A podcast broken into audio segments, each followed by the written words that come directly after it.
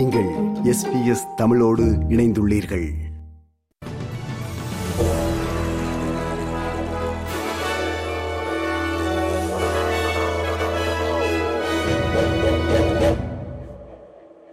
நேர்கள் அனைவருக்கும் வணக்கம். இன்று பிப்ரவரி மாதம் இருபத்தி ஆறாம் தேதி திங்கட்கிழமை. எஸ்பிஎஸ் தமிழ் ஒலிபரப்பு வழங்கும் செய்திகள். வாசிப்பவர் செல்வி.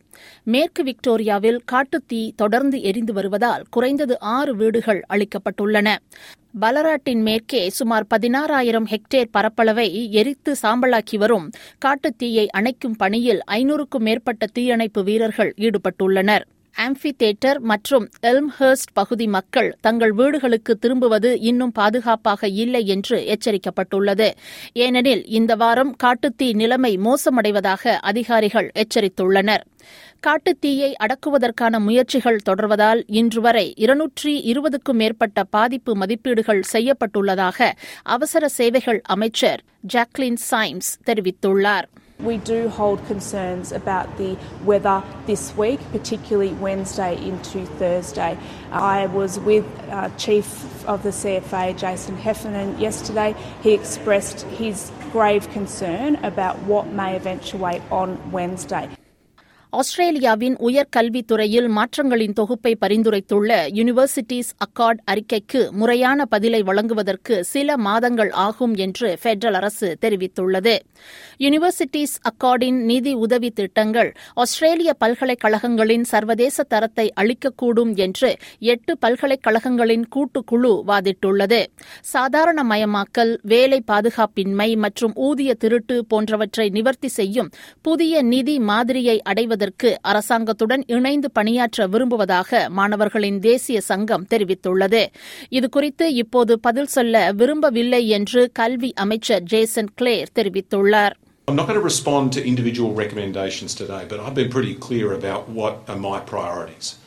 I want to make sure that more kids from the outer suburbs and the regions get a crack at university and succeed when they get there. I want to put more kids on Smart Street. And that's what this is all about. இன்று காலை new south Wales southern table லேண்ட்ஸில் கொலை செய்யப்பட்டுள்ளதாக நம்பப்படும் Jesse Baird Luke Davies ஜோடியின் உடலை தேடும் நடவடிக்கையில் காவல்துறை ஆழ்கடல் நீச்சல் வீரர்கள் ஈடுபட்டுள்ளனர். புங்கோனியாவில் உள்ள ஹெசில்டன் சாலையில் ஒரு குற்ற சம்பவம் நடந்துள்ளதாகவும் அங்கு தேடுதலுக்கு மெரைன் பகுதியைச் சேர்ந்த நீச்சல் வீரர்கள் உதவுவதாகவும் நியூ சவுத் வேல்ஸ் காவல்துறை அறிக்கை ஒன்றை வெளியிட்டுள்ளது. ஆஸ்திரேலியர்களில் கால் பகுதியினர் நாடு முழுவதும் அரை மில்லியனுக்கும் அதிகமான மக்களை பாதிக்கும் ஒரு தீவிர இதய நோயை பற்றி கேள்விப்பட்டதே இல்லை என்று ஆராய்ச்சியாளர்கள் கூறுகின்றனர்.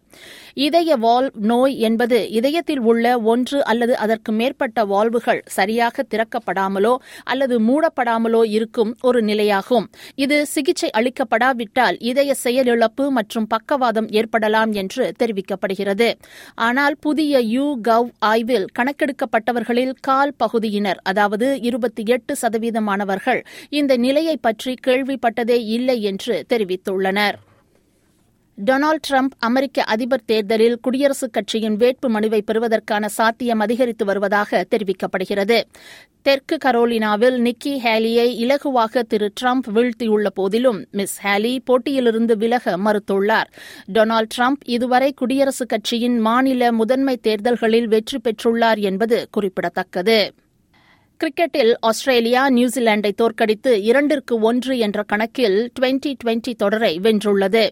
ஆக்லாந்தில் நடந்த மூன்றாவது மற்றும் இறுதி ஆட்டத்தில் ஆஸ்திரேலியா இருபத்தி ஏழு ரன்கள் வித்தியாசத்தில் நியூசிலாந்தை வீழ்த்தியுள்ளது. இத்துடன் எஸ்பிஎஸ் தமிழ் ஒலிபரப்பின் செய்திகள் நிறைவு பெறுகின்றன.